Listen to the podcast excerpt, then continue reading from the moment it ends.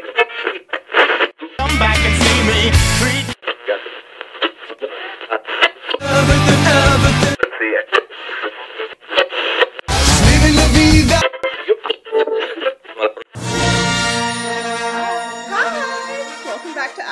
After Alderaan. I'm Caroline Guthrie. I'm Meg Fariello. We are a podcast dedicated to recreating our childhood journeys through the Star Wars Expanded Universe and seeing how it's different as an adult. And this week we read and are discussing Champions of the Force by Kevin J. Anderson. Yeah, it's the third book in the Jedi Academy trilogy, which we both read as youngsters. Yeah, this was this one was big for me. This was my main one. I had what I now know is the abridged version. I did not know Yeah. going in, but I had the abridged version on audiobook. I listened to it a bajillion times cleaning my room. So you would have thought that I would have known what was going to happen. And like on one level I did, and on another Uh-huh. level I'm shocked. Yeah, Like you, you didn't warn me how far down I thought this was going to be like a normal book with characters and a story and Yeah, and an arc of it. yeah, so So maybe I, I was thinking of like how to start this because I don't know that our like high point low point no, I don't think we can play high point low get us very far. But I was thinking like sort of going sticking to the premise of our podcast, right, and going backwards, like what was it about these this series of books that would be would have been compelling as like twelve year old Caroline and Meg?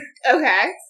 Hmm. So for me, I think, and I like again, I've mentioned this. I think when we were the first two. I don't remember these that well. I did not listen to them as many times. right. they have not stuck with me. As I was reading this, like the Yavin 4 stuff, I like kind of remembered. Um, but I think for me, like back then, these books would have been compelling because I did just want to see stories about our three mains, basically, and I wanted to learn more about their kids. That's what you got in these books, and I think as an adult. That is not what I want out of the Star Wars expanded universe. yeah, I feel like as a kid, a I had probably I had already read the Young Jedi Knights books because I Right. got this audio cassette set for Christmas, which means that there was already like a known interest Right. in the Star Wars expanded universe. So like I was excited to see more about Jacen and Jaina's childhood because I love Jacen and Jaina so much. I was just excited to see Han and Leia because I loved Han and Leia so much. Mm-hmm. And I mean, I was never like super interested in the Jedi Academy stuff, like the Yavin 4 stuff, but even that was appealing because it has this idea of like there's room for new characters in this Right. universe, right? So the idea, and when we've talked about this before, but like finding a space for me in the Star Wars universe, like right. yeah, where's like, where do I? exist? where's my path? Yeah. Where's my path into this story?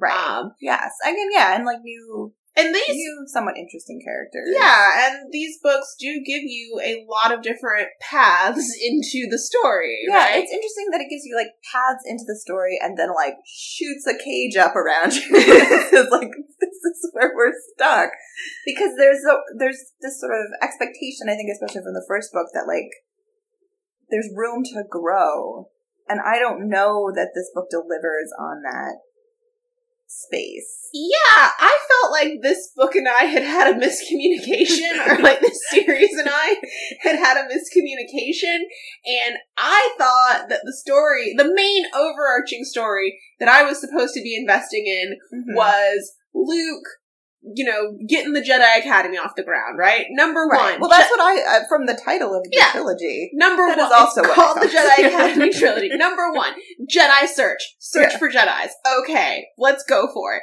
Number two, Dark Apprentice. Uh oh, something's going wrong with an apprentice. Let's stick Right. with it. Number three, Champions of the Force. Let's finish this out. Right. But apparently, what the books thought that I was supposed to invest in was the Maw installation of scientists installed by Grand Moff Tarkin. I could not take the Monstellation stuff. I was like, I do not care. But, They like, all seem like that- idiots. That is what it all builds to. I know. That They is where we all up. converge is the Maw installation and like I can give a crap.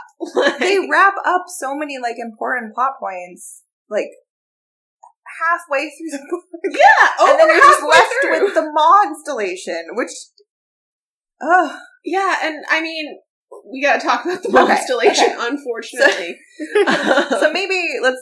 I, I think we've done really good with the last two books of just like bare bones. Yeah. This is what it is. So let's get down to it. Luke, he's still in a coma. His favorite place to be because he loves to sleep. but He's like, but then his consciousness is awake. Yeah, he's in a coma, and Yeah, his consciousness is kind of awake. Leia takes Leia and Han and the twins go to him, and Leia's a weepy mess, and everyone's really, really upset. Which yeah, I guess it's understandable. He's in this very deep coma. They're all the Jedi apprentices. Apprentices are like he's definitely alive. He's so alive. yeah. We just like can't do anything. we give up. There's no medical service on this planet, so No, even so then could. um, Exar Kun's ghost is trying to find different ways to destroy Luke's body. Ultimately, Mhm. with mostly with the help of Jacen and Jaina, who because they are horrifying uh, child twin creepy Yeah. ghosts, they can see Luke perfectly and hear him. And yeah, so they he, can see him. he just walks them through, and then Luke wakes up. When they destroy Exar Kun, also when they destroy Exar Kun, Kyp Durron, who's been just hi, hi, hopping and bopping around the universe, Yeah. murdering millions upon millions, including his brother. including his brother. Um, he snaps out of the dark side when Exar Kun is destroyed, Right. and uh, then he and Luke go to destroy the Sun Crusher again, and that's how they end up at the Monstellation convergence at the end. Yeah. Han uh, goes to get Kyp, and after he gets Kyp, he agrees to drop Lando off on Kessel. He Yeah, and he's meeting Mara Jade. because Lando's meeting Mara Jade to talk about yeah, jeez. Um, and they end up ugh, They end up hitched to the Death Star. because yeah, that was where I Oh, got God. a little lost. So there's like a new. So and aside from the Sun Crusher, they've also the Monstellation has been working on a third Death Star yeah, and have just been like hiding it around. yeah. They've been building the they've been building another Death Star, and Chewie is the only person who gives a crap that there are still enslaved people and aliens at the Monstellation. Yeah, and him and three PO are trying to help. So he and 3PO and Wedge and Qwi Xux lead a rebel group to the Right. Monstellation to try to free the enslaved Wookiees. And the Monstellation scientists, who we will talk about, yeah, escape on this new Death Star. They go and blow up Kessel's moon. And that's how Han and Lando and Mara Jade end up trying to destroy this new Death Star and are also hanging out by the Monstellation. Meanwhile, Leia gets word that someone's going to try to kidnap her baby. So Oh yeah, the guy who betrayed Admiral Ackbar feels, Terpfen. feels real bad about it. So he goes to Yavin and is like, Leia, I'm being controlled, mind controlled by the Imperials somehow, and like they're gonna kill your baby. And she's like, oh no! And Oh no, they're going to take the baby and raise it to Oh, adulthood right, and make it right, evil. which is worse.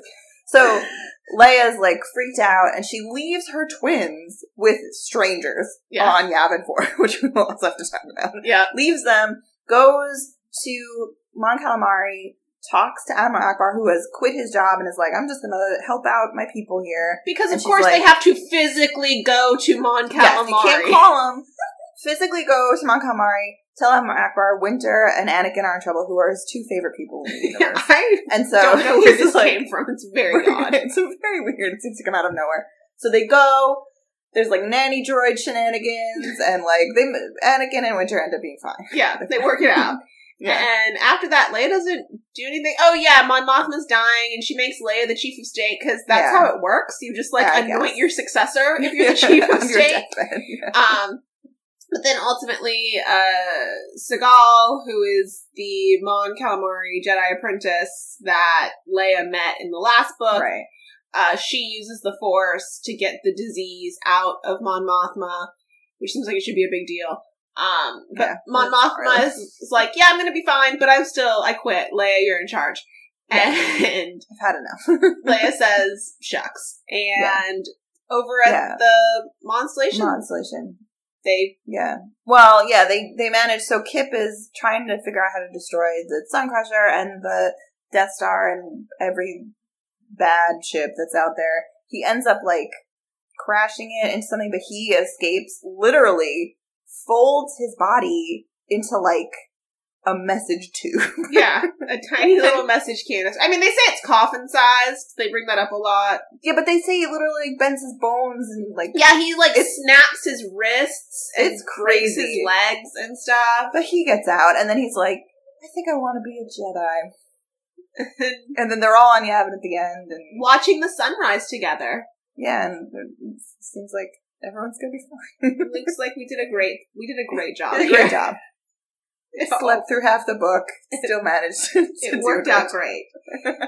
Okay, so which aspect of this story do you want to address first? Do we have any like Let's big get- things? the Maw installation out of the way. Oh, okay. I'm not even sure I understand half of what's going on. Okay. So I I have I understand a little now that I've, Okay. I've looked into it a little more. I understand a little bit of where this Maw installation thing came from because I read the about the author page because when I was frustrated I was like how much longer does this book go on? So Yeah. I flipped to the back. end and uh about the author starts with after working for 10 years as a technical writer for one of the largest government research laboratories in the country, Kevin J. Anderson can honestly say he has never ever met a brilliant but naive weapons scientist who even remotely resembles Qwi Xux. Never in his career has he attended meetings as pointless or time wasting as those described in this mm-hmm. book. He has never worked for an incompetent manager as wrapped up in procedures and irrelevancies as Ma adminis- as the Ma administrator, and he has never told a lie in his entire life. So obviously, This comes from personal experience. this comes from personal experience, and it, like when I read that, it all clicked in my head, and it reminded me of Arrested Development. When Yeah. Tobias is like, "This is ripe for parody. Like Yeah, this yeah, is yeah. ripe." this is right. Obviously, what was happening? yeah, he was like this. Yeah, because it seems so odd, like tonally. It is so odd. The rest of the book it is and like the so rest of anything he's written. It felt like so he when he discusses so what happened the maw was an installation of scientists that were guarded Yeah. by admiral daala and her star destroyers Right. and after the events of the first book admiral daala and the star destroyers left and the scientists Right. stayed back basically unguarded and but they're still going along being empire scientists which seems to be primarily that they have these meetings and the descriptions of the meetings are like if you were describing a Saturday Night Live sketch about Yeah. Star Wars characters having meetings. Like they are even it specifically said like drinking coffee and eating pastries in their Yeah. meeting, which that's so like couldn't you just call it a different thing to make it a little bit Star Wars? Right. like they're just like have mugs of coffee like I heart Tarkin on the yeah. on the cup. Yeah, they really love Tarkin. They love Tarkin. Um, Tarkin, little off topic, but Tarkin was apparently like a very sort of progressive kind of imperial leader because Yeah, that's how he's sort of described. he was promoting a lot of like women and finding potential in alien races and all, and yeah. really not sticking to the empire's No, uh, a lot of- prejudices. So Yeah. good on Yes. you, Grandma Tarkin. I guess. One good thing we could say about you. One good thing about Grandma Tarkin, he wasn't prejudiced. yeah. Uh, but yeah, so so they're just like going through this story. yeah, like trying to figure out like the best. So they're constantly like engaging in space battles and fleeing re- rebel insurgencies Yeah. and tr- attacking places and stuff. But it's just full of inanities and them calling meetings. Yeah, like a lot of bureaucracy and like and it's obviously supposed to be extremely comedic, but it just feels really weird. it feels weird and like I was so bored. the installation. It is chapter. really boring. It's like a, it's just like a joke that I'm not, you know. Yeah, and I think maybe if we worked at that laboratory, we would get MJ it. Anderson, we would get it, and we would like know who exactly. Like if we knew exactly who he was referencing, like, oh my god, that's totally Jim. Like that's who that character is based on. Then yes, like I get that. But like we're not in on the joke, and so like we get that it's a joke, but it's not funny. No, it feels. I mean, not to cycle cycle back to Saturday Night Live too much, but it feels like when I Mm. was a kid and I would watch reruns of Saturday Night Live Yeah. from like ten or fifteen years before, and they would be doing like political sketches, Right. and I wouldn't know who the politicians were. Right. It's just Right, not yeah. as funny. Funny. Right. You kind of need to like be in on the joke and we're not in on the monster. Not at all. Feels like a joke on me. Yeah, no, I know. like, I was feeling as frustrated as the stormtroopers. It's like, could someone just kill these people already? Yeah, like, like we need to not. this is not working out. Um, and why is there another Death Star? I don't. That also, like when I read that, I was like, enough, enough's enough with the like giant death ships. Yeah, I mean that one hurt. That one hurt my feelings because Yeah, I already accepted that Return of the Jedi we get a second Death Star. Right. Is it the most creative Fine. plot? No, but fine. Like we rolled with it. right. But I have now been along to blow up two Death Stars, and I'm dealing with a Sun Crusher in this book.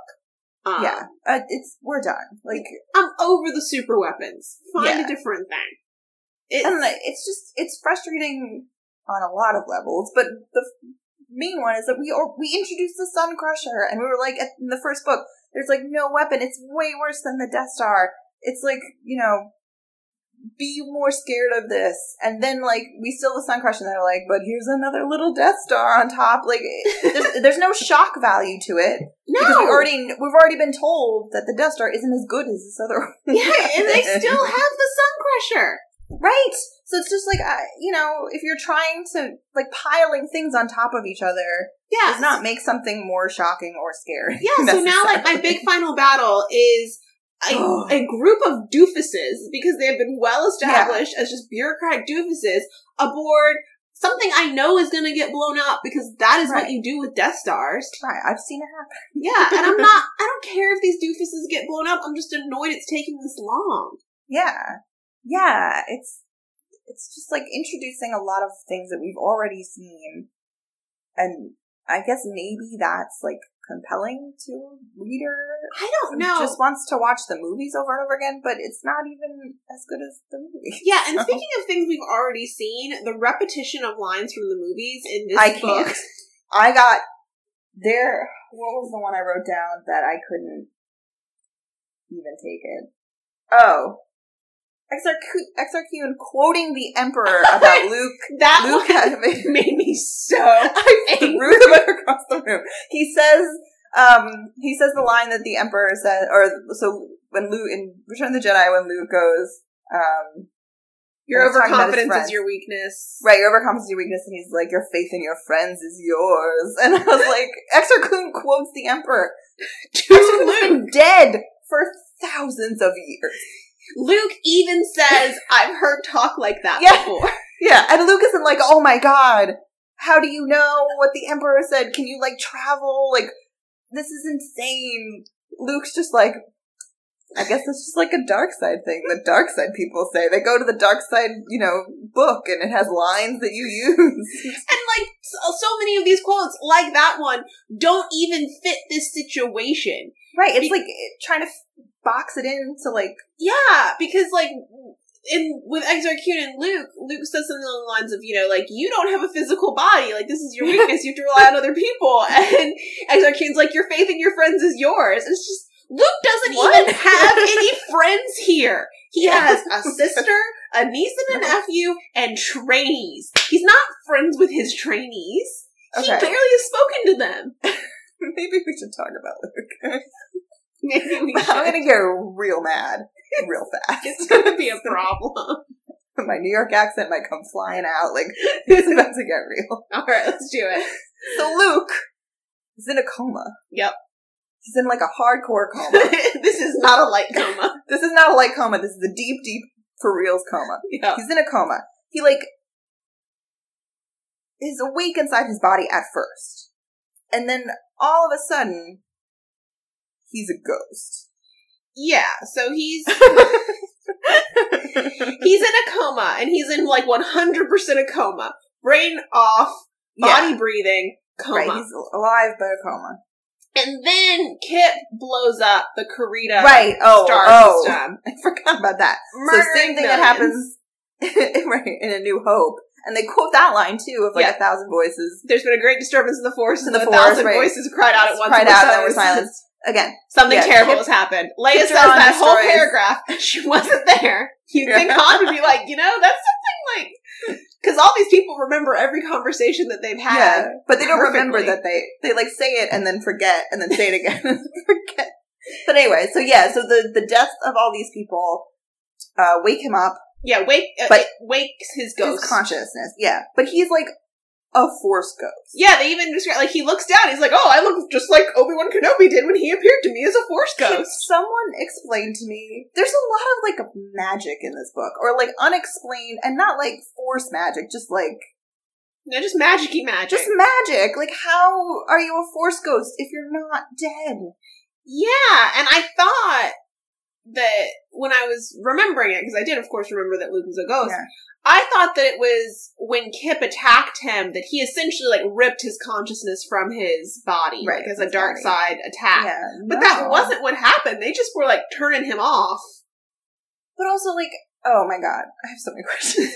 so, like, the pain of thousands of people can turn you into a force ghost if you're in a coma. Yeah, Okay, is that what we're going with? I guess it, like they they said that they said that there was a ripple in the force from the like it was a big ripple, and so I think it just like shook him out of his body. So, how big does the ripple have to be to get shaken out of your force coma? It's like a really big ripple. a really big one. Okay. Like I think it's more of a wave than a ripple, really. Um, this is so crazy. So he's a force ghost. Yeah. And he's like learning how to use his force ghost legs like a baby deer. Like he's just like gliding along. and he's like trying to talk to all his Jedi apprentices and they can't Hear him, hear him. and he tries to talk to R two, and Yeah, and, and R2, he's like really touched at how much R2 loves him. Which Yeah. I'm like, that's his job is to love you. So yeah, get over it. real. Yeah. Or maybe it is. God knows. Maybe it is, droids. right. But like, he's like, out of everyone, he's like, oh my god, R2. Yeah. R2's really worried about me. R two cares so much, and then R2, R2's gonna have nobody if you die. So they're gonna trying to recycle R two if you die. So he's like trying to talk to everybody he can. And then he realizes that Jaina and Jason somehow can see him. they can see him. Not even a like, not kind of clear No, as day. They're just like, yeah, Yeah. he's right there. Yeah, there's our there's our uncle He's right there. right there. It's fine. Also, not explained. No, they're just super force sensitive magic, Magic magic twins. twin babies. Yeah, magic twin babies. It's too many things stacked on top of each other. They're twins. Yeah, that's the thing. Is like it makes right. They're twins. They're super magic. They're, they're twins. They're magicy, and they're little. Yeah, There's always Yeah. that like kids seeing ghost things. Yeah, so it's like sort of creepy and weird. And then and they are so chill about it. they could give a crap that their uncle's a ghost. Like, Like it's it's as if he is not a ghost. Like they're just like that's our uncle. He doesn't really hang out with us that much when he's like not a ghost. So like whatever. yeah, because like initially they show up. Also, okay, this is too many things. I have to fall apart. I have to make a statement about Han and Leia's parenting because they get the word that Luke is in a coma, and Right. Leia's just like, "Oh my gosh, we have to go to his side immediately." And Han Han comes too, so it's Han, Leia, and their two and a half year old children, and they're like, "We're gonna go see your uncle, but he can't talk to you; he's asleep." Um, and the kids accept. They're like, "Is he dead?" And Leia like freaks out and yells Yeah. at them um, because that's appropriate. Also, because Right. a two and a half year old has any conception of life and death, but whatever. Right, right. Um, and they get there, and uh, one of the kids, I don't know, asks like, "Well, what's wrong with him?" And Han's like, "I don't know. Maybe you can help make him better." What? Yeah. Put that on the kid. What two and a half year old can cope with that? But they do. do. That's the crazy part. So they uh also Han and Leia's parenting. Leia leaves so she gets the word that baby Anakin's in trouble.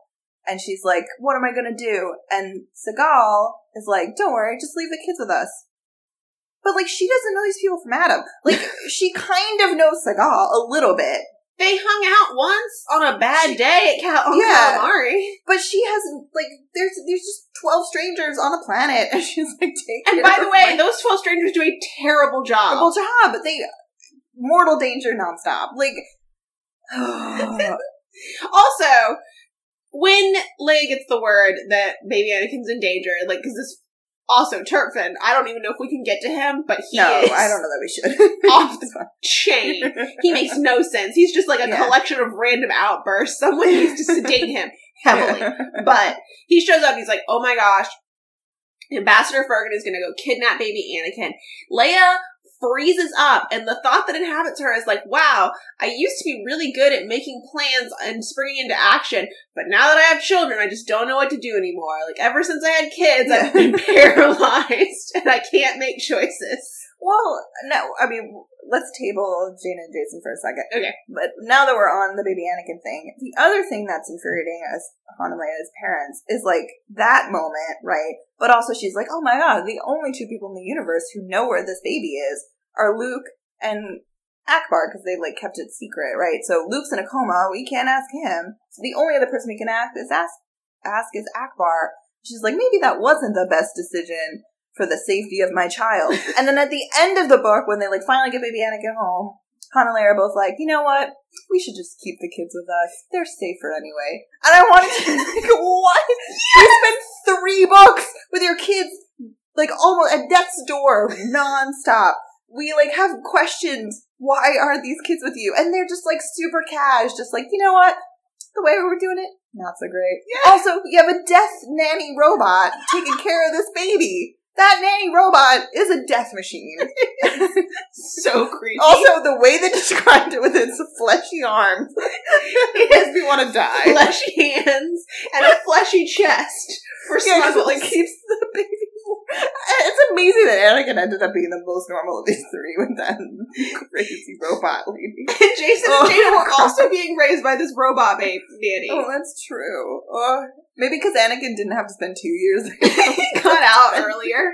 but yeah, it's like you you sacrificed any kind of meaningful connection with your children at this age. Right. Not to say you can't make it up, but like for apparently needlessly. They're just Yes. like, we'll keep them safe from now on. Also, Han and Leia keep like talking about how like we're both going on adventures by ourselves. Like, why don't we have adventures together? And I want to be like, why not? Yeah. The whole book you're spending willy nilly around the galaxy. Nobody spends two seconds together. Yeah. Why not? Yeah, just why as a reader I ask myself that is also what I ask. At least Han and Leia seem to like each other in this book. they seem yeah for the sake of the children. it seems like they're just like our kids are in danger. Let's just put our marital. All right. We have to cycle back to Luke though, because Okay, we're not yeah. done with this guy. So No. Jacen and Jaina are there with the twelve strangers, and right, who are babysitting. yeah, and Cilghal brings them by and says like, "Hey, you know, here's your uncle. He's still right there. He's fine." And they just like point to his ghost and are like, "Yeah, he's right there. Yeah, I can see him. Yeah, there's Uncle Luke. He says that Yeah. uh, blah blah." And they everyone is just like, "Oh." Hey, these kids can see him. There's no, there's no doubt. There's no question. They're just like, oh, okay. yeah, there he is. And Must Exar be there. Kuhn is talking to Streen and trying to Oh yeah, and Streen uh gets like possessed sort of by Exar Kun. And let Streen go home. Streen was Please let Streen go home. Streen. Although we find out at the end of this book that he has like Storm from X Men powers where he can like control the weather. yeah, the air. But Streen was brought here under false pretenses. Yeah, he thought this was going to be a lark. He thought he was going to be by himself. He could get some time. He can learn to shut out other people's voices, and Yeah, instead, he's being haunted 24 7 by a demon ghost voice. Yeah. Contract void. Also, there's a point where they're like, hey, Luke is in a coma. There's an evil ghost murdering people. Uh, two people have fallen to the dark side. The Jedi, maybe we should leave. And Leia flips out at them and Yeah, yells like- and is like, you are champions of the Force and you have a duty to do blah blah. I was like, I don't remember. This was like the army. Like, we Yeah. can quit. Yeah. Also, you should, and you should get those kids off the planet with the Dark Lord ghost hanging around. Yeah, why? I mean, the fact that Exar Kun did not try to corrupt Jacen and Jaina is Yeah. a real Well, oversight on his part. So what happens is he like tries to possess Streen, and Streen is like a mess, and she's like not having it. And then he sends these sort of like Yavin Four we learned from uh, the Young Jedi Knight series is filled with like just like monster creatures Yeah. out in the woods, just like horrifying your worst nightmare creatures. And so Exar Kun like possesses a couple of them and sends them to go kill Luke. Yeah, I, I basically was just picturing like multi-headed ter- multi-headed pterodactyls. right? Yeah, yeah, they're like winged, very scary. And so Luke's like, "Oh crap! Like they're gonna kill me." And he's like, "Jacen, come over here." he's like, "Jacen, I'm gonna go nuts. Jacen, pick up this lightsaber and murder these creatures. I will help you. I will help you. You'll be fine." And that is how he saves his body, is by telling Jacen how to lightsaber fight. He is two years old. They keep talking about how he's like short little legs, and he can't run too fast. They've mentioned his stubby little legs like multiple times. Yeah. He is so small and so tiny, and he's wielding this giant lightsaber made for a man at these death monsters. And so yeah, he wakes up Jacen and Jaina, and he's like, Oh, I can't. he's like, Jaina, go wake up the other trainees, but we don't have time to wait. Jacen, you right now put Yeah. your tiny body between the monsters and me. I Oh don't my want God. to die. You'll Right. be fine. Right, yeah. If you know you have to sacrifice yourself, that's what happens. I can't die. I got too much sleep to do when I wake up from this coma. Like, I'm so important. The fate of the galaxy depends on my my training these people. yeah. Two out of uh, two and a half out of thirteen of whom have fallen to the dark side. One of whom is dead. You'll be you'll be fine. It'll be fine. And the thing is, is that like unlike Kun who can like possess bodies, like Luke isn't really possessing. no, he's, like Luke. guiding him. Yeah, but, I mean, it's Luke says I'll guide you. So I mean, maybe he could try to do some hand over hand, but his hand It's would not just telling him what to do. Yeah, his hand would not have any physical impact. He Right. could just be like that way. Right Um, over there, we'll duck. Like And even if I could, I mean, not with a lightsaber, because you know, lightsaber. But even if I could, like, hold physically hold a two and a half year old's hand, right. And tr- I don't think I could fight off a seagull with a tennis racket that way, much less a multi-headed pterodactyl with a lightsaber. And then, and crazy. and then all the apprentices run in because Jaina woke them up, and they sh- they come in with her because they're not like, oh, there's demons in here. Maybe you Yeah. should stay out. Wait outside. They come in We with her, your brother. and they're like, we should help. And someone's like, we should help Jacen. And Cilghal's like, oh, it doesn't look like Jacen needs our help. He's Oh my god! I wrote that down. What do you mean it doesn't use a two year old wielding a lightsaber and a pterodactyl? Like, I'm sorry, he needs help. Yeah, he needs help. He needs a lot of help. He needs help.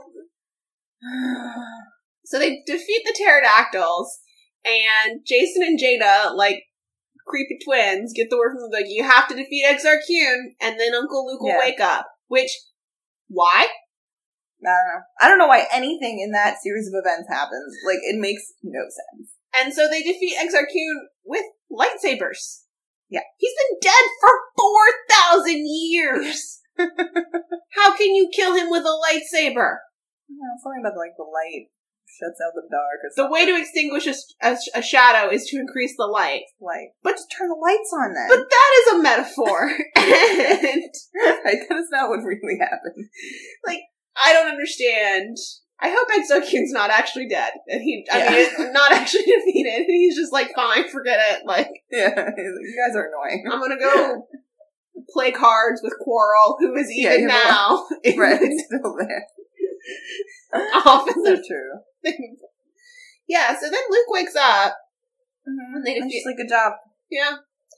But again, like, that is less than halfway through. Right, that is, yeah, he's like, they're defeated Exar who's like, I would think going into this series, the main villain. Yeah, this is But he's not. The Maw installation is the Yeah, main the, villain the goofballs at the Maw installation. Also, when they do finally defeat Exar Kun and he like tries to use the dark side to suffocate them, all that Jacen and Jaina are there too. It's the Yeah. middle of the night. They Yeah. woke up the toddlers to be like, "Hey, we're gonna go defeat an evil Right, spirit to try to resurrect your your uh, uncle." We think maybe we could do it with lightsabers. Lightsabers seem to fix everything. Mhm. Um, come along. No explanation. And it's not like I need, like, I mean, I'm fine with things being vague, and but this is just like ridiculous. yeah, I mean, you could give me something. You give me a little something. It's really frustrating. No, it was it was really bad. And so then, and further into this like the Force situation. yeah. So at the moment that they defeat Exarcute, Kyp is about to murder Han. They've caught up to him in the Millennium Falcon. Right, he's about to shoot him. and he's about to shoot Han- shoot Han and destroy the Millennium Falcon. And as soon as Exar Kun is gone, as soon as he's out of the universe, right. Kyp's head just clears. Right. He takes a deep breath. He's like, "Oh my gosh, Han, I'm so sorry. I surrender. I'm ready to talk." So right. was Kyp possessed? Did Kyp didn't actually like- fall to the dark side? Like, I have no idea because it doesn't really seem like he's possessed the first half of this book. no. It seems like he's just fallen to the dark side. Like that right, he's like made he's his choices Like, I need I need incredibly quickly. I mean, Yes. Back it. I mean, I guess that's just the snap of your fingers. You can be dark side, you can be light side. yeah. But yeah, it's just I don't understand. But also, like, why Exar Kun Exar have- disappearance, especially because Kyp is nowhere near Yavin Four. Like, why that right. would Like, is this power? cause him to snap out I of it? the force in this book is inexplicable because all the ghost stuff aside, that Exar Kun thing, but also the way Kyp escapes in that pod out. Like, it's just there's like magic That's- involved. I feel like that's the problem with the Force here is that there is no spiritual element to the Force at all, and so it's it becomes just like poorly defined magical powers. Right? And like very X Men. I mean, I guess that we had that sort of critique with the Young Jedi Knights too. But Yeah. at the end, they're like uh, Cilghal. She can. She's like the healing Jedi, and Streen is like the weather Jedi. Like Yeah, he even says like, Instead and of- these guys haven't found their special talent yet, but the idea being right, everyone's going to specialize in some aspect of the It's- Force. It's not like Luke in the original series had like a special Force talent. Like he was just good at the Force. oh, and the other thing. sorry, I'm getting really sidetracked. The other thing we find out about Tionne is that she's like crap at the Force. yeah. Luke has sat her down and said, "Listen, honey, you don't have it. Like, you better leave the big city and go back to your farm because like, this is not, Not happening. it's not happening for you." And she's like, "No, I just love like the history of the Jedi and the lore of the Jedi so much that I'm just gonna like try real hard. And he's like, I guess okay. I guess but- you can stick around." But like in Young Jedi Knights, like she's she's training them and she's like, okay, Yeah, I mean, maybe. And this again goes back to the whole thing of like, how many degrees of force power are there? Because right, the idea you could have someone who's amazing at the force, and someone who's okay at the force, and someone who's just barely got the force. Like, it's too. I mean, I sort of, I always was under the impression that like, if someone is force sensitive, they can be trained and become really good. Right. I mean, I mean, I, I have no problem with the idea that some people are more, are naturally more Right. attuned. It comes more fluidly, you know, whatever. But it's, it, go back to Harry Potter. Some Yeah. people have an easier time with it than others, but they all have the potential Right, to be great. to be great wizards, right? It comes quicker than some. Some are more like given a charm. Some get potions. Some whatever. But like all of them, if they do the work, if they put it in, they can Right. they can get there. They're wizards. Yeah, Um, like school. Yeah, Like, you know, if you, you know, if you're capable. But with this, it's just like either it's on or it's off. Sometimes it's on, sometimes it's off. Like, you know, you have a special force power. People can be like sort of chosen ones with the force. Like, there's just too much variable. yeah. There's a lot of things going on with the force, and it just seems very um like arbitrary and shifting and Well, what it seems like it serves the story. Like, it's whatever serves the story best, right? Which is not the best way to tell a story. no and i also wish that it would serve the story a little better because Right. And that I mean that it goes back to our critique of Young Jedi Knights a lot. Is that like when they're using the force, like they're barely using the force, and when they're using the force, it's just like pushing someone off a cliff. Like it's not in that sort of spiritual like way that you think of the force when No, like in um in Courtship of Princess Leia and Dave Wolverton's take on the Force. Yeah. When Luke has his near death experience and a lizard Right, opens okay. his mouth and gives him force smoke Right. to keep I'm him going. more on board for that. Like that was weird, but it was cool. It was cool and like it didn't make sense in a way that made sense if that makes any sense. Yeah. like it, it, it had this like mystery kind of like we don't really understand what the force is. It's a spiritual thing that like cannot be explained. It's just like everywhere. And like that version of a luke dead coma whatever like makes sense. This is just like there's no limits to what the force can do in these books. And so Yeah, it can just it didn't feel Like, mystical. It was just like um fighting a mean ghost. Right. It felt like yeah, like sort of X Men, but not. Yeah, like X Men or like X Men in a haunted house. Yeah, yeah. And if the house is haunted, just like don't stay in this house. Like this was a terrible place to set up your Jedi temple. Everybody get out. Where they stay? Also, when we go back to, let's just talk for a second about Luke's coma. Um, Okay. Luke's in a coma, and Leia says, you know, the best medics in the New Republic had examined him, and they've said that like he's alive, but they don't know what's causing the coma. Oh, so he's been seen by medical professionals, which is a great start. But there's no like IV, there's no feeding mm. tube. There's it's like He's just laying there. he's gonna be dead in a couple of days. Like there's right. yeah. He needs Yeah. something. Maybe Leia like knows how much Luke loves to just be like asleep and unconscious, and she's like, you know what? This is his dream. Yeah. This is what he's always wanted. And who am I Who am I to to stand in his way? no? Like this is just Should let him just starve here. this is what he wants. That's all he's It is. It's like he's just like shirking his responsibilities, and he's like, you know what? Going into a coma. Yeah. Like, this is gonna lay low for a while, see if it figures itself out.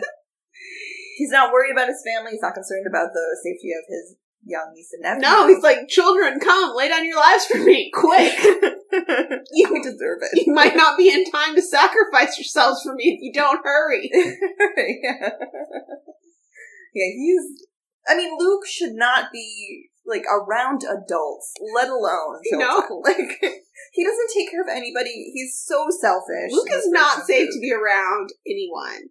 He puts people in danger. He has no idea what he's doing. Like No. zero idea what he's doing. No. And yet, and yet, maybe I guess just round out every part of Luke's story. Yeah. So, Kyp surrenders. He has killed, direct quote, millions, perhaps billions. billions.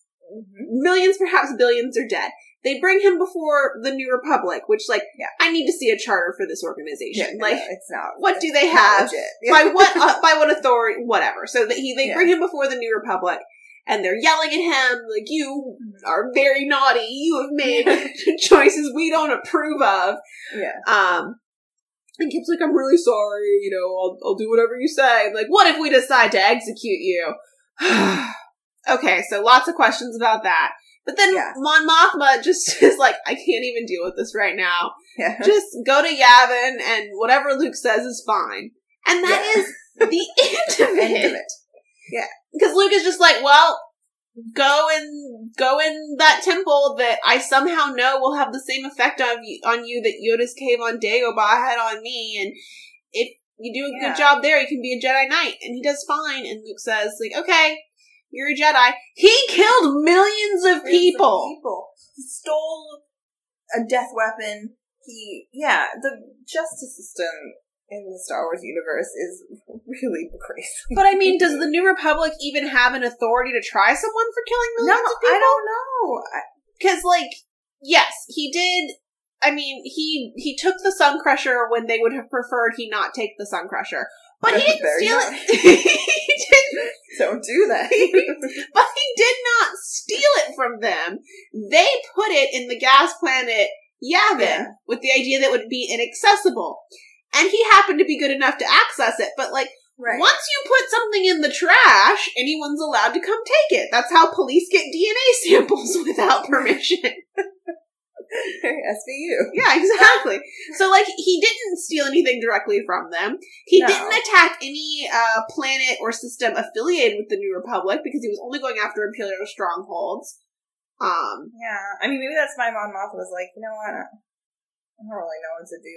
yeah, so I mean like what authority could they even claim over him? I mean, I guess, I guess maybe if he like surrendered as a, like a member of the New Republic. I mean he did surrender to Han. Yeah, And I guess so I guess they could treat him as like an enemy combatant. yeah. I don't know. But It's very strange. it's very strange. And I mean, yeah, he killed millions, but from there, and the one guy's even like, look, I'm not going to debate whether or not you did us a favor here, because, like, good riddance to those people that you killed, but we still disapprove of your choices. your methods. yeah. Naughty, naughty, young man. don't do that. Why'd you do that? no. No, I said You, don't do that again. we. But if you do do it again, You'll probably be fine. there would be no consequences. so Kyp's like consequences for killing millions is that like he Become a Jedi. he becomes a Jedi and feels kind of bad about being a mass murderer, but not that bad. Do you want to talk about Han and Lando and Mara Jade? Oh, I'm so mad. They took Lando down too. Lando's yeah, been our one taking everyone down. No one survived this book. Lando's us. been our bright spot, and Lando is just awful here. Lando is really awful. He's so like lovesick over Mara Jade, which is off-putting enough. But then he's also like being very aggressive and harassing her. yeah, he is basically just Mara Jade is just living her Me Too experience here Yeah, with Lando because she's made it very clear over and over that she's not interested in him. He's hitting on Right. her nonstop. nonstop. and he's finding any excuse to like worm his way into her having to deal with him. And he's Yeah. using now the money and power that he has from selling a guy back into sex slavery as Questionable. as leverage to force her to pay attention to him Yeah, and refuses to take any signals whatsoever that she's not interested. And the narrative seems to indicate that all of his behavior is fine because like she's sexy. yeah. Well, the way it, she's described is really unsettling. Like, there's like I should have wrote it down or marked it, but there's like a early on a description of her like she's so curvy. It's like the curves of a like Oh, detailed like star system. Like it's I remember very that. like she's always wearing really really tight jumpsuits, and they're always talking about how like voluptuous she like. Yeah, that she's really curvy Like, and I wrote it down. I wrote down like, oh, we're supposed to think Mara Jade's like so hot, yeah, like from this description, and that she's got exotic red hair. yeah, I don't, yeah, I don't know. It's really, especially because like it's unfortunate, and we will read Thrawn, which I hope does a better job because it's what introduces her. But like she's considered such an important like extended universe character, just like really tough, been through a lot, female character, and like what we've gotten of Mara Jade so far has not been. No, here she's very much just like a fantasy, sexy, dominatrixy kind of lady. Right, and it's almost like the way it's described is that she's like even sexier because she's like doesn't want to have anything to do with it. Right, like guys. she's sneering at him and all that. But she yeah, she also but it's like the narrative wants us to think that Lando's persistence in going after her is like cute or should be rewarded or like there's times like, oh maybe it seems like she's warming up to him or yeah, yeah, but it's like really just gross and it's not a good look. it's not a good look on Lando at all. And also I just feel like Lando's a guy who can take no for an answer. Yeah, yeah, he just he seems so like whiny and like a lovesick puppy dog, and it just it does not fit with my understanding of who Lando is. No, like. Lando has social skills. Yeah, and he, yeah, he he's you know very charming, and I think I think you're right. Like the Lando of the Han Solo trilogy, like if he was you know rebuffed by a woman, I I do not think he would have this reaction. no, to Lando, I think is the kind of guy. To quote Dan Savage, who was not talking about Lando, but just giving advice in general on his podcast, was like, would welcome the no, right? You like, yeah, you ask someone out and they say no, and you shouldn't get mad. You should be thankful that they're not wasting your time, and you can go off and find someone who's going to say yes. That Lando's not Right. just going to like try to bother and irritate someone into sleeping with him. And yeah. I mean, he flirted with Leia a couple of times in Empire Strikes Back, and I guess that has to be where this comes from. But that was so I guess maybe, different. but that's right. And like part, I feel like part of that was him like trying to get a rise out of Han, like, and it was not like aggressive. no, part of that was him trying to get a rise out of Han, and so like when he first meets her, he does that "Hello, what have we here?" Yeah, and yeah. but when she's like not super into it, he backs off, and then later he's like, "Oh my gosh, you look great! You truly belong with us here among the clouds," and she's not into Yeah. it, and he backs right off. He's not Right off, yeah. He's not like going after her. And also at that point, he knows that he's about to betray them to Darth Vader, so maybe he's just like trying to Right. play cool or Yeah. overcompensate. I don't know, but it's not like he's you would. But the Lando of this book would be like sleeping outside her door. I think part of it is that we're supposed to think that Mara Jade is like an irresistible, like irresistibly gorgeous. Yeah, I feel like it's. which is troubling. I mean, the two kind of portrayals of women we get mainly are Leia Right. and Mara Jade, right? So we have just like the mother, the angel, the pure one, and then Right. the hussy. Right. Yeah, yeah, the Madonna and the whore. Yeah, and, like, both of them. Exactly, and I just get the impression that because it's clear that Mara Jade is single, sexual, has ha- has slept with people before, that she's just like fair game, right? That Lando's entitled to be in her space. I'm curious because I don't really remember how Mara Jade and Luke end up together in the trajectory of the EU. But like from this book or the series, I would be surprised if I didn't know that already. I mean, at least Mara Jade doesn't spend all of her time crying like Yeah, like That's, Leia. that's a plus. Yeah, she's very proactive. She's you know she's doing her best to just ignore Orlando and keep going. But that's because I have to assume that's because she is not a wife and a mother, and that something Right, about right, being a wife right. and a mother, you're just done. just makes you yeah you just don't even know how to plan anything. Yeah, it's like, oh man, I used to be able to seize a lightsaber and uh, not a lightsaber, a blaster, and spring into action, and now I just someone's going to kidnap my baby, and I'll probably still be here trying to figure out what to do when they do. Uh, maybe I should cry about it. this is a critique that I've had all along with these books, but this book really like made me very mad about it. But this like idea that characters cannot stay in the same place for more than like a chapter. oh my gosh, Like- yeah.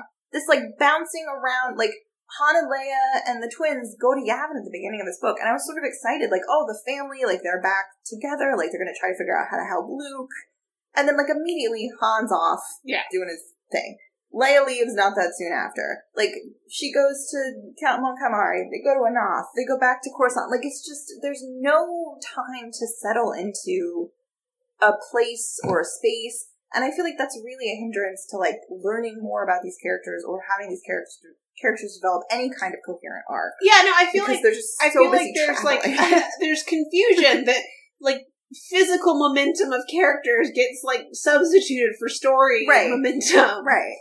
Because Yeah, like, I don't need everybody to go to, like, a thousand different planets. Like, that's not what Star Wars is No, but, like, really, I, I think I even marked it that like page 100 by page like 172 out of 322. So not even page 200 yet. Um, Right. they've defeated Exar Kun. They've rescued baby Anakin. Kyp Mm-hmm. has been, uh, you know, Kyp has been told off by the New Republic and sent back to Luke. Um, you know, Yeah. Ackbar has taken up his position again.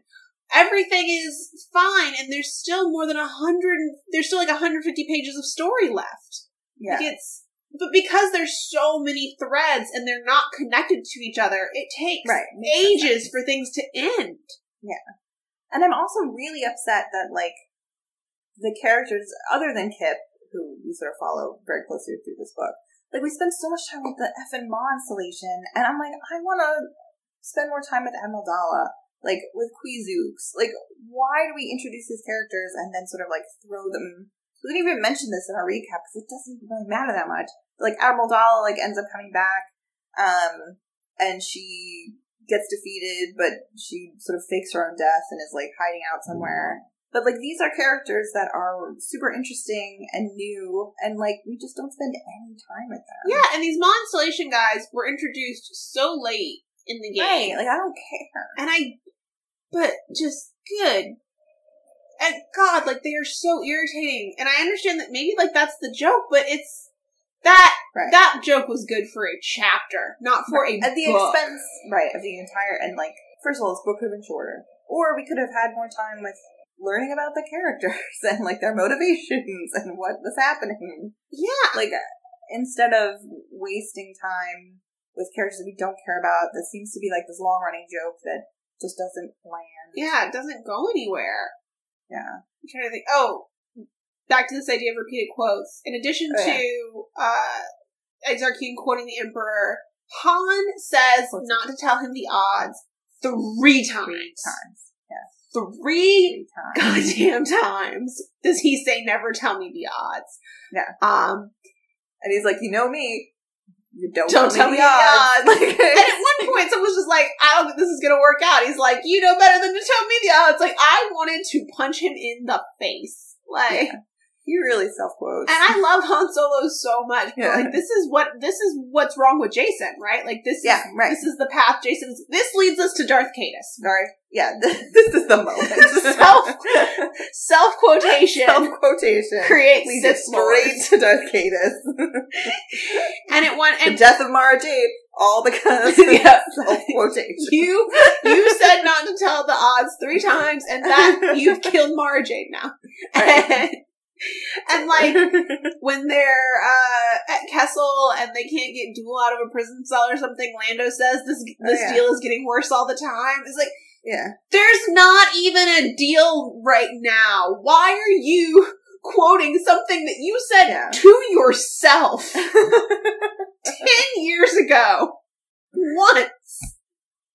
Yeah. It was aggressive, aggressive self quotation. But apparently, these Yeah. people just love quotes because Le- when Leia yells at the Leia does nothing but yell at people and cry in this book Yeah. and be like really negative because it's also made clear that like she mostly doesn't like anyone. She doesn't like Kyp. She doesn't like Terpfen. She doesn't like Yeah. which like I'm kind of with her, but it Yeah. makes her come off kind of poorly. She's the only one who thinks Yeah, she really doesn't, doesn't care for people. no. She's like she didn't like Gantoris. She doesn't. Yeah. Right. But Yeah, she's not wrong, but she also just comes off as yeah, she's, at one point in the beginning, when Luke's in the coma, where she's thinking to herself, she says she knew Luke had been dil- diligent in his Jedi search. Diligent. She's like, oh, he, this is his dream. Like, he he's in a works so coma. hard. and he's diligent in his Jedi search. It's like you found the most ragtag group of guys. Like he was not diligent in his Jedi search. I don't know if you read the first two books, Leia. No, also there's only right. there's only one Dathomir witch at this academy. Yeah, why didn't they take all the We know for a fact Dathomir is just overrun with women who can use the Force. Yeah, This poor woman left her three year old behind on Dathomir to come train at this nonsense nothing Yeah. place. if I were her, I'd be like, you know what? I'd take the first boat out of there. Like, we're done. Yeah, this Like, is I'm nothing. On page 204, Luke says the trainees were reaching the limits of the techniques he himself could teach them. They've been there for a month. Maybe, maybe a month. It's been a month and a coma, and so, like, mission accomplished. Yeah, Yeah, and again, he sleeps for twenty hours a day, so he's been teaching them for like maybe four hours a day for a month, Yeah. And and they're done. Like I can't do anything. like, I've done the best that I can. And, uh, apparently Luke quotes Yoda all the time, and when he quotes Oh, Yoda, yeah. he quotes like he also mimics Yoda's dialect, so he says size matters not, and he's got all of his trainees saying size matters not. Like, Yeah. why don't you just tell them size doesn't matter? That's the way you talk. Okay, so smaller points. I feel like we have some time for. yeah. Kevin J. Anderson describes villains as having thick lips a lot, and I don't know what's up with that, but it's weird. It's weird. It's a weird characteristic. Doxson has thick lips. He's one of the Constellation scientists. Yeah. Bergen has thick purplish lips, which, like, the purple of his lips also comes up about as often as their thickness. Yeah. and uh, Doole also has thick lips. So, like, Hmm. it's one book with three villains who have been getting some, like, fillers or something. Yeah. Like, seems weird that that's, uh, That is a very strange. Yeah, I mean, he's very, as we we learned from Jedi Knights, very into facial description. especially hair and eyes. You gotta hit hair and hair and eyes. I don't think we talked about this at all last week. Last time we did Dark Apprentice Lore this week, but Qwi Xux's like lost her memory. Yeah, so, that's true. by the way, she like lost all her memories, and she spends like this book like learning that she doesn't want to remember. Yeah, trying to figure out things, and then she's like, you know what? It's fine. I don't know. I feel bad. Like I feel like she was a character that could have been really interesting, had a really interesting arc, and instead it's just like Wedge's sort of girlfriend. Yeah, like she very she got shunted to the side very quickly. It felt like they didn't. Yeah. They like he didn't really know what to do with her. Yeah. Um, I wonder. I bet she come. She must come back in the. I feel like all of these characters come back in New Jedi Order. I hope so. The ones that survive. I mean, I know Kyp Durron plays a pretty big. Yeah, Kyp shows up again for sure. Kyp is actually in one of the Young Jedi Knight books that we haven't read, like in the last. Uh, like I don't think he has a big part, but he like stops by. stops by. Yeah. Han's true son. Yeah.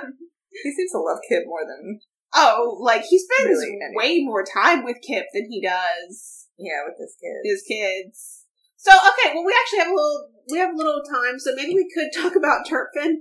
Uh, okay, because let's talk about Terpfen. well, Terpfen is an interesting thing because Terpfen and Kyp have basically the same kind of story yeah, of like betrayal, re- possession, and redemption. right, redemption. Yeah, But Terpfen seems to feel way worse about what he did. Even right, and he didn't do as bad things. he didn't, he didn't do nearly as bad of things, and he had no control whatsoever. Yeah, so he, I, we talked a little bit about him in Dark Apprentice, but he's a Mon Calamari. I don't remember the backstory, but he like has like half of his brain is controlled basically by like Imperial forces, Right. and he's like forced to do terrible things through this mind control. So he doesn't want to. So he betrays Admiral Ackbar. He's the one who who betrays him in Dark Apprentice. Um, and he is working for. Oh my god, what's his name? Furgan Furgan. with his thick And purple Furgan, lips. right, is the guy who's like, we're gonna kidnap Hagen and raise him as our own, and then he'll be the, our sweet boy, and we'll like train him to take over the galaxy or whatever. It's a stupid plan, but so he knows what Furgan's doing, and he realizes that Furgan's going after this kid, um, this baby, and he's like feels real bad about it, and so he's the one who goes to Yavin Four and tells Leia like, your son is in grave danger. I'm so sorry. Like I know this is Yeah, because entirely my fault. when um when Kyp blows up the Carida star system, I guess like whatever was keeping uh Terpfen Right. right, from like hand, like he beca- he's yeah. freed from imperial control. He's Right. and once he's in possession of his own mind, yeah, he confesses Right. everything. Yeah, so like, and nobody seems that upset with him. No, Leia's like kind of tense, but Yeah, but she's always yeah, she's just not a nice person. When he goes to Mon, when they go to Montgomery to get Admiral Ackbar, Admiral Ackbar sees Terpfen and like weeps. He's like, "I, you are my best friend. Like, I'm so happy you're here." Like, he's also he's you know, Terpfen survives sort of like attack on Anoth, and he's like, "What are you guys gonna do to me?" And, and Admiral Ackbar's like, "Well, you live. Like, you'll have to live with the guilt of like this." And like, I don't. Yeah, his story of like redemption is way more compelling and makes more sense than Kyp's Kyp But like he is put his look, he is put through more. He yes, has Yes. to do more to redeem More. himself than Yes. Kyp has to do to redeem himself. Yeah, when Terpfen goes- was just kidnapped, tortured, mind controlled, puppeted, and as soon as he had the opportunity to do the right thing, he did the right he thing. does it. Did he do it in the right way? Probably not. Did he make crazy choices like stealing Yes. a plane when he could have just take, taken one and causing a big incident Yeah. in Coruscant that was weird and not worth talking about? Sure. Yeah. But he did the right thing. Right, but he eventually did the right thing. Yeah, I'm like, And Kyp, Yeah. like, almost murdered Han, did murder his Mhm. brother on accident. right, and, and murdered billions, millions, if not billions. Yeah, millions, if not billions of people. There had to be some winners in there. They weren't all bad. And, well, as Eddie Izzard said, yeah, I know where you're going. yeah, you kill one person, that's murder. Right. You kill Right. millions, don't know what to do. Almost Yeah. like, well done. Yeah, yeah, we can't mentally cannot process. We cannot deal with this. Yeah. So yeah, maybe that's what happened. They're just like, we don't know how to even. We don't know how to deal with this, so. Yeah. Yeah, and yeah, and he and he seems like sort of fine at the end. Like he's not tortured like mentally by what he did in the same way that Terpfen is, who like physically couldn't do anything. Like Yeah, was Terpfen physically forced to do those things. had no choice. All and I guess maybe we're supposed to think that Kyp Durron was like physically forced to by Exar Kun, but like there's nothing really in the book to suggest that that's. No, it's just like Kyp was like falling to the dark side and being like, I'm an, uh, Exar Kun wants me to follow the dark side, but I'm not doing that as I fall to the dark side. Like, dark side. Yeah. So yeah, I don't. also, you can use the dark side to keep mosquitoes off of you, and maybe that's Yeah. worth falling to the dark side for. Like, if you're in a swampy area, maybe think about. maybe like consider the dark side because that's a great power. Yeah, it seems like maybe. Anything else? I just feel like the Maw installation was really overwhelming. The Mar- yeah, my hatred of the Maw installation subplot is really Uh, oh, Really? yeah, why didn't they should have brought 3PO to take care of the twins? Oh, I 100 percent wrote that down. I said like, why is it three PO taking care of the kids? yeah, just leave him just leave him on Coruscant with 3PO. Nobody else wants to do this, so just And he said, he says to Chewie, he's like, I really wish Yeah, he's like, I stayed with the kids. I don't know why I'm here. I could have been, I would have been more useful taking care of the kids. And plus, I could have seen R2D2, and I really miss R2D2. Like, Yeah, he talks about R2 right. a lot in this book. Yeah. He talks about, like, counterpart. I miss my counterpart R2D2. You know who'd be useful here right now? My counterpart R2D2. R2D2. Like, my counterpart R2D2 would know what to do. And he doesn't get to see him. To see At the end of the book, they still have not taken 3PO to visit R2D2. Yeah. I mean, 3PO, I think, maybe the unsung hero of this trilogy because he really, like, is the only person who seems, like, very concerned about the safety of these kids, like, is taking any time to learn about childcare and what children need. Yeah. Like, Only one who knows anything about child development is 3PO and the horrifying death machine nanny droid. I want to see a picture. Which, like, we haven't actually talked about. We were just like, yeah, okay, so Anakin's on Anoth, Winter is his main caretaker, who is Leia's like old friend from childhood. But there's also this horrifying monster nanny droid, which is like a droid that can do all the things apparently that like you need to be able to do to take care of a baby. It was like invented because like I guess senators and like smugglers don't have time for their kids, which is like seems like a dig at Han and Leia. Yeah. also don't seem to have time for their kids. But it has like fleshy arms. yeah. And it has Like, four. fleshy yeah, arms. four flesh. Oh, it sounds like a nightmare machine. Like it is the most. It has four fleshy arms. Like so it can like hold the baby. and a fleshy chest for the baby to snuggle. Yeah, I don't like it at all. and it can play like music. yeah, music. Which yeah. and like I guess this is what they left Anakin with, obviously, when they were dropping the kid, when they were dropping Yes, Jacen this- on. It was just Anakin and this and the death nanny. android. And so when the Imperials, uh, which is just Furgan and a stormtrooper, show up Right. to kidnap Anakin, the nanny droid is like backed into a corner with Anakin behind her, and she's like, "Look, Yeah. you can't take this baby. You gotta go Right. now. It's the baby's nap time." Shoo. yeah, And they're like, "Well, we're gonna take the baby," and so she puts a bulletproof apron over Anakin, hmm and then her arms all fall off, and there are machine guns underneath yeah. them. She's a death machine. nanny droid death machine. and she's like, can't take the baby, and she Right. murders the stormtrooper, and then they shoot her, and so then they do take the baby, but then what is An- Anakin uses the Force to like? He uses the force again. These kids are apparently like baby gods. Just do anything. Yeah, he somehow uses the force to like knock him out, or I don't know. He uses the force, and then Leia and Yeah, like he uses the Force to like summon the the husk of the droid to to shock the guy or something and to drop again. that droid's terrifying. It's just that there's a lot of those out there that those things are caring for Yeah. multiple children. I mean, now I'm thinking it's a wonder that Jacen didn't become Darth sooner. yeah, he should have been Darth Vader in Like a- kindergarten. yeah, if he could wield a lightsaber and save his uncle from pterodactyls, then you know maybe maybe could. Also, this puts Luke's whole like, no, I don't think you're ready to wield a lightsaber thing. Yeah, in like Jedi Knights. Why didn't this moment? Yeah, I guess Jacen just doesn't remember it, and Luke was just. I mean, that's probably a good thing because and Luke's like, you know what? I should I should never tell anyone that I did that because I oh, think Oh yeah, that they'd be mad. yeah.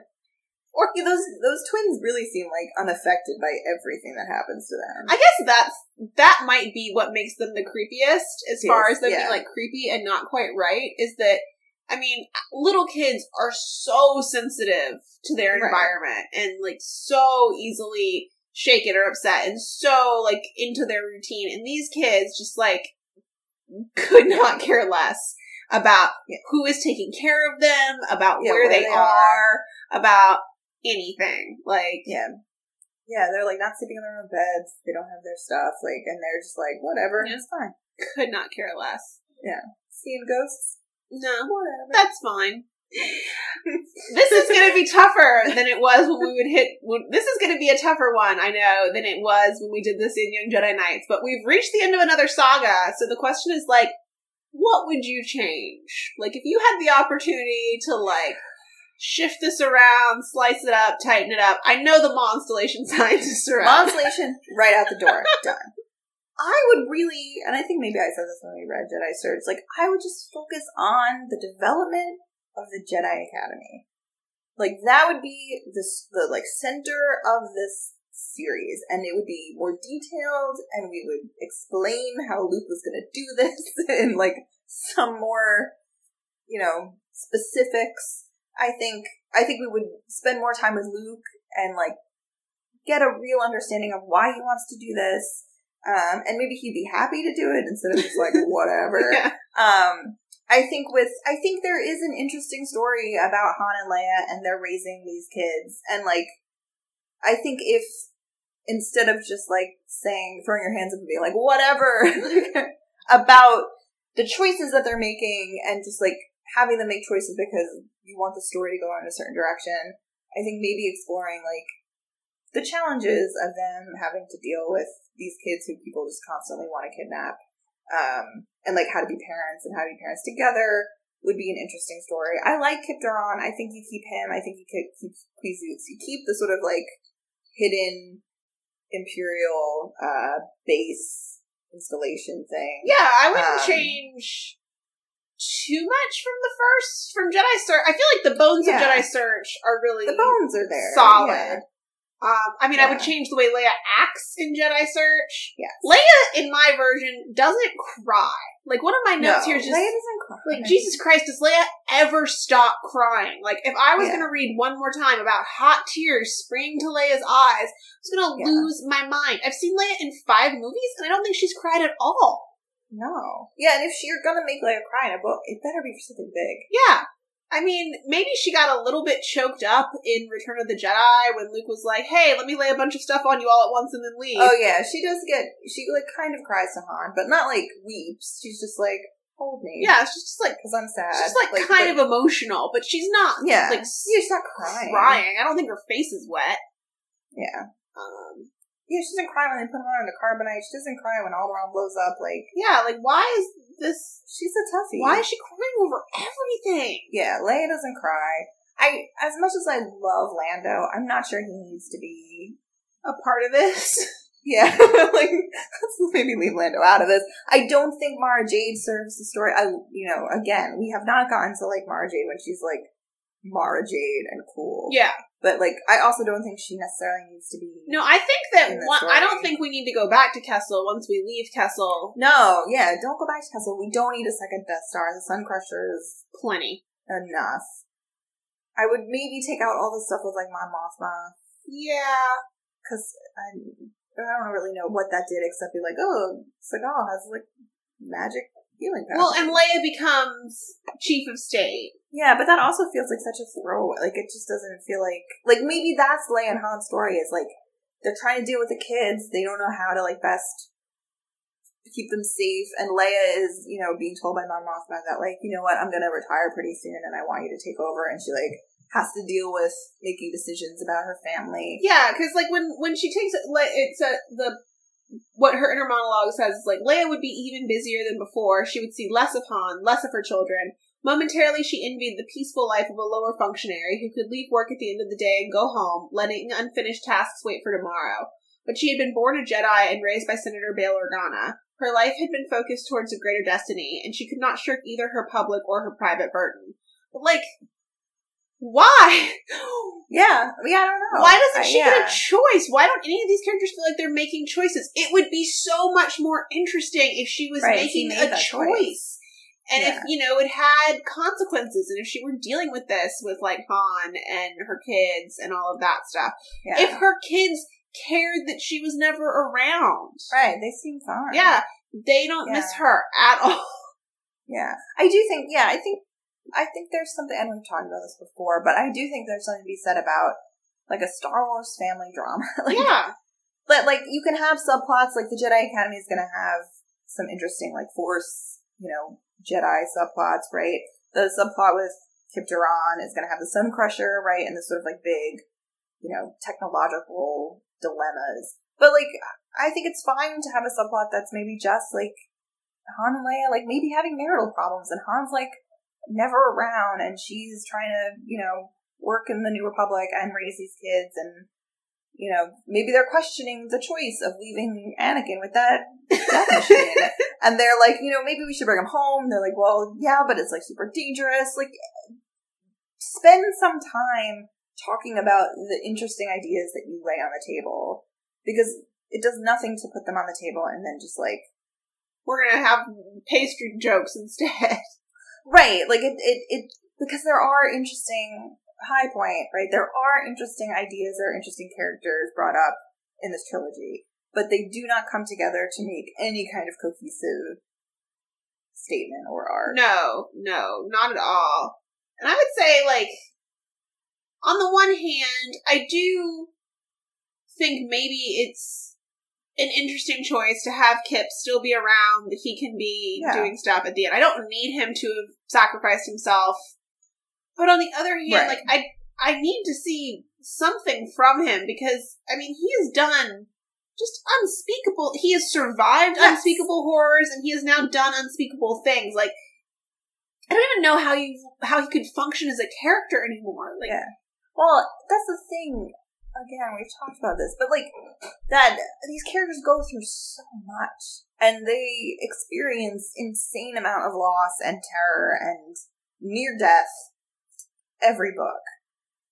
And so, like, you need to step back and let these characters feel feelings and talk about what's happening instead of just like constantly throwing them into danger because at, at a certain point and by this book i was like you know i don't care like yeah, i'm not worried about anybody not you know obviously i know who survives but like i'm not worried about anybody that was the thing about Solo trilogy that you know you had said was so great about it and i agree is that even though we know who survives these books there was still tension and we're still worried about these characters and like compelled by the story at hand right even though we know where it's going um, yeah, and like like you're still making it interesting right, like we know what's going to happen with Han and Chewie, but suddenly we like we learn to care so much about Marv. Like Right, yeah, like I, I if Marv hadn't come back in the third book, I would have been pissed. like I want to see those characters, right? And so what there's a lack of that here. Like no, this book is of- just too much. Like like playing with your action figures, right? Like yes. okay, yeah. we're gonna do over here and do this, and like let's go. Over. Like it's too Yeah.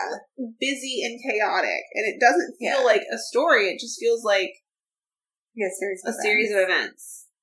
Yeah. which Yeah.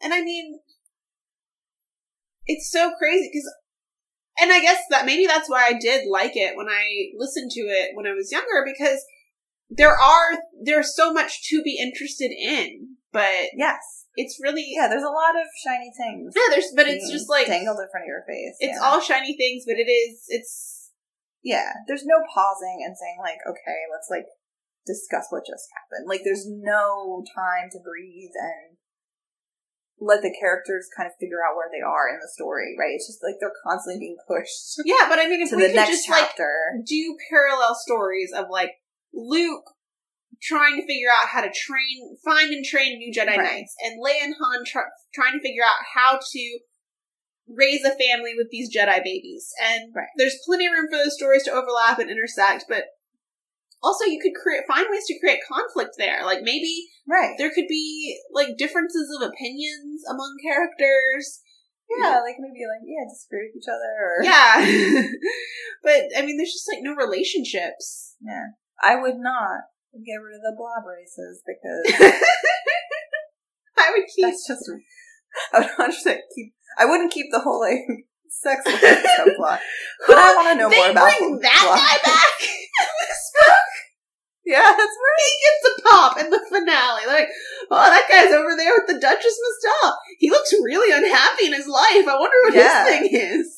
He's really unhappy in his life because you put him back. it's like a joke for the reader. We know he's the Duchess Mistal's sex slave. sex slave. Yeah, like uh, there's just like a lot. Ha- it's just too much. It's so much that I like. In this book, I started to just like shut down and just be like, Yeah, no, I didn't take any notes for like the last twenty five percent of it because I yeah, was just oh, I like, didn't either. Yeah. get me to the end of this yeah, book. we need to stop this. This needs to stop. Yeah, I mean the Exar Kun stuff is good. Yeah, that stuff. Yeah, that sort of like turns to the dark side.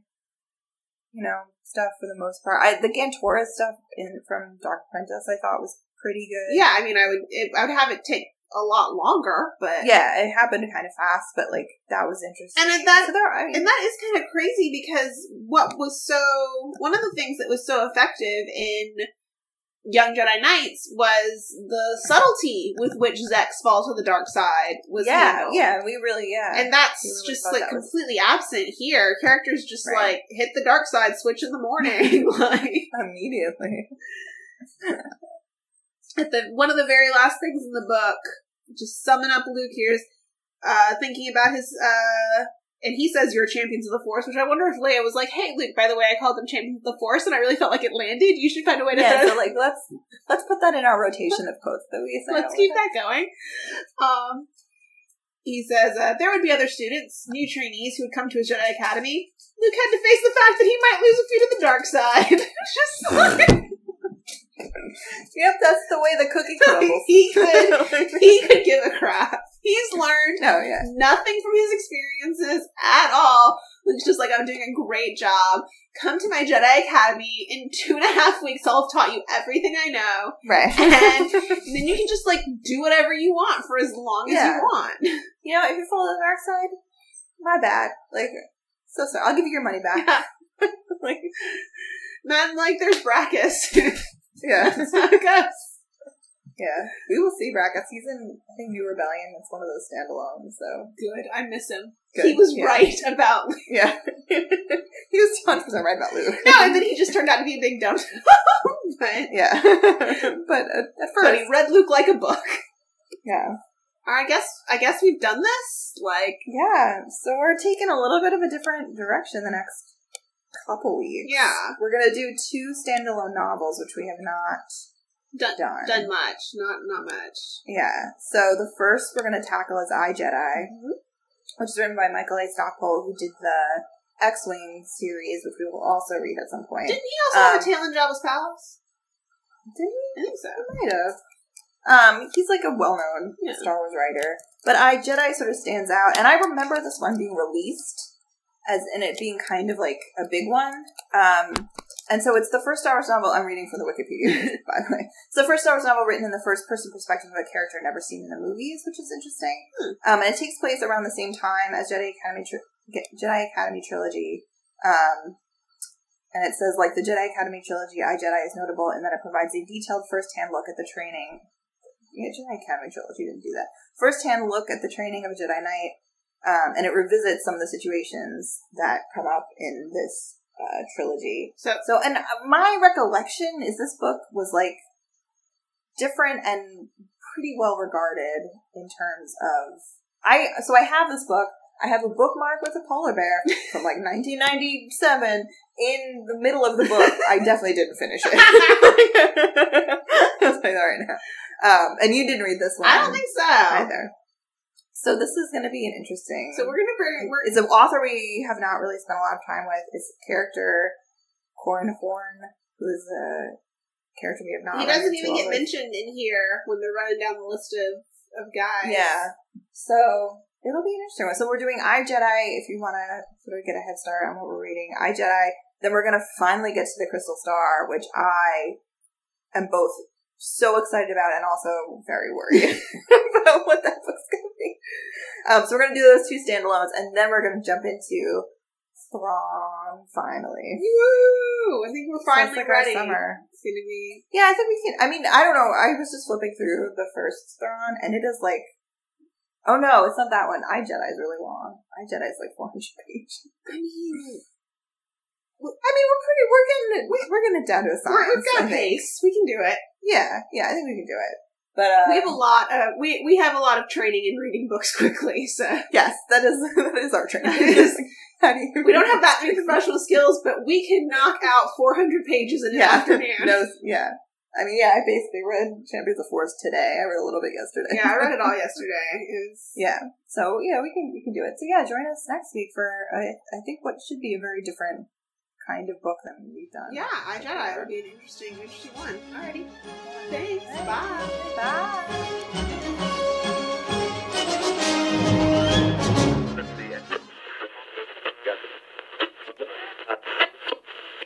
Thanks so much for listening to this episode. If you would like more information, please check out our website, adolescenceafteralderon.wordpress.com, for show notes and info about upcoming episodes. We're also on Twitter, after underscore Alderaan. We're on Instagram, Adolescence After Alderaan. And if you would like to touch base with us, ask questions, participate in the conversation, you can email us at adolescenceafteralderon at gmail.com. Thanks so much.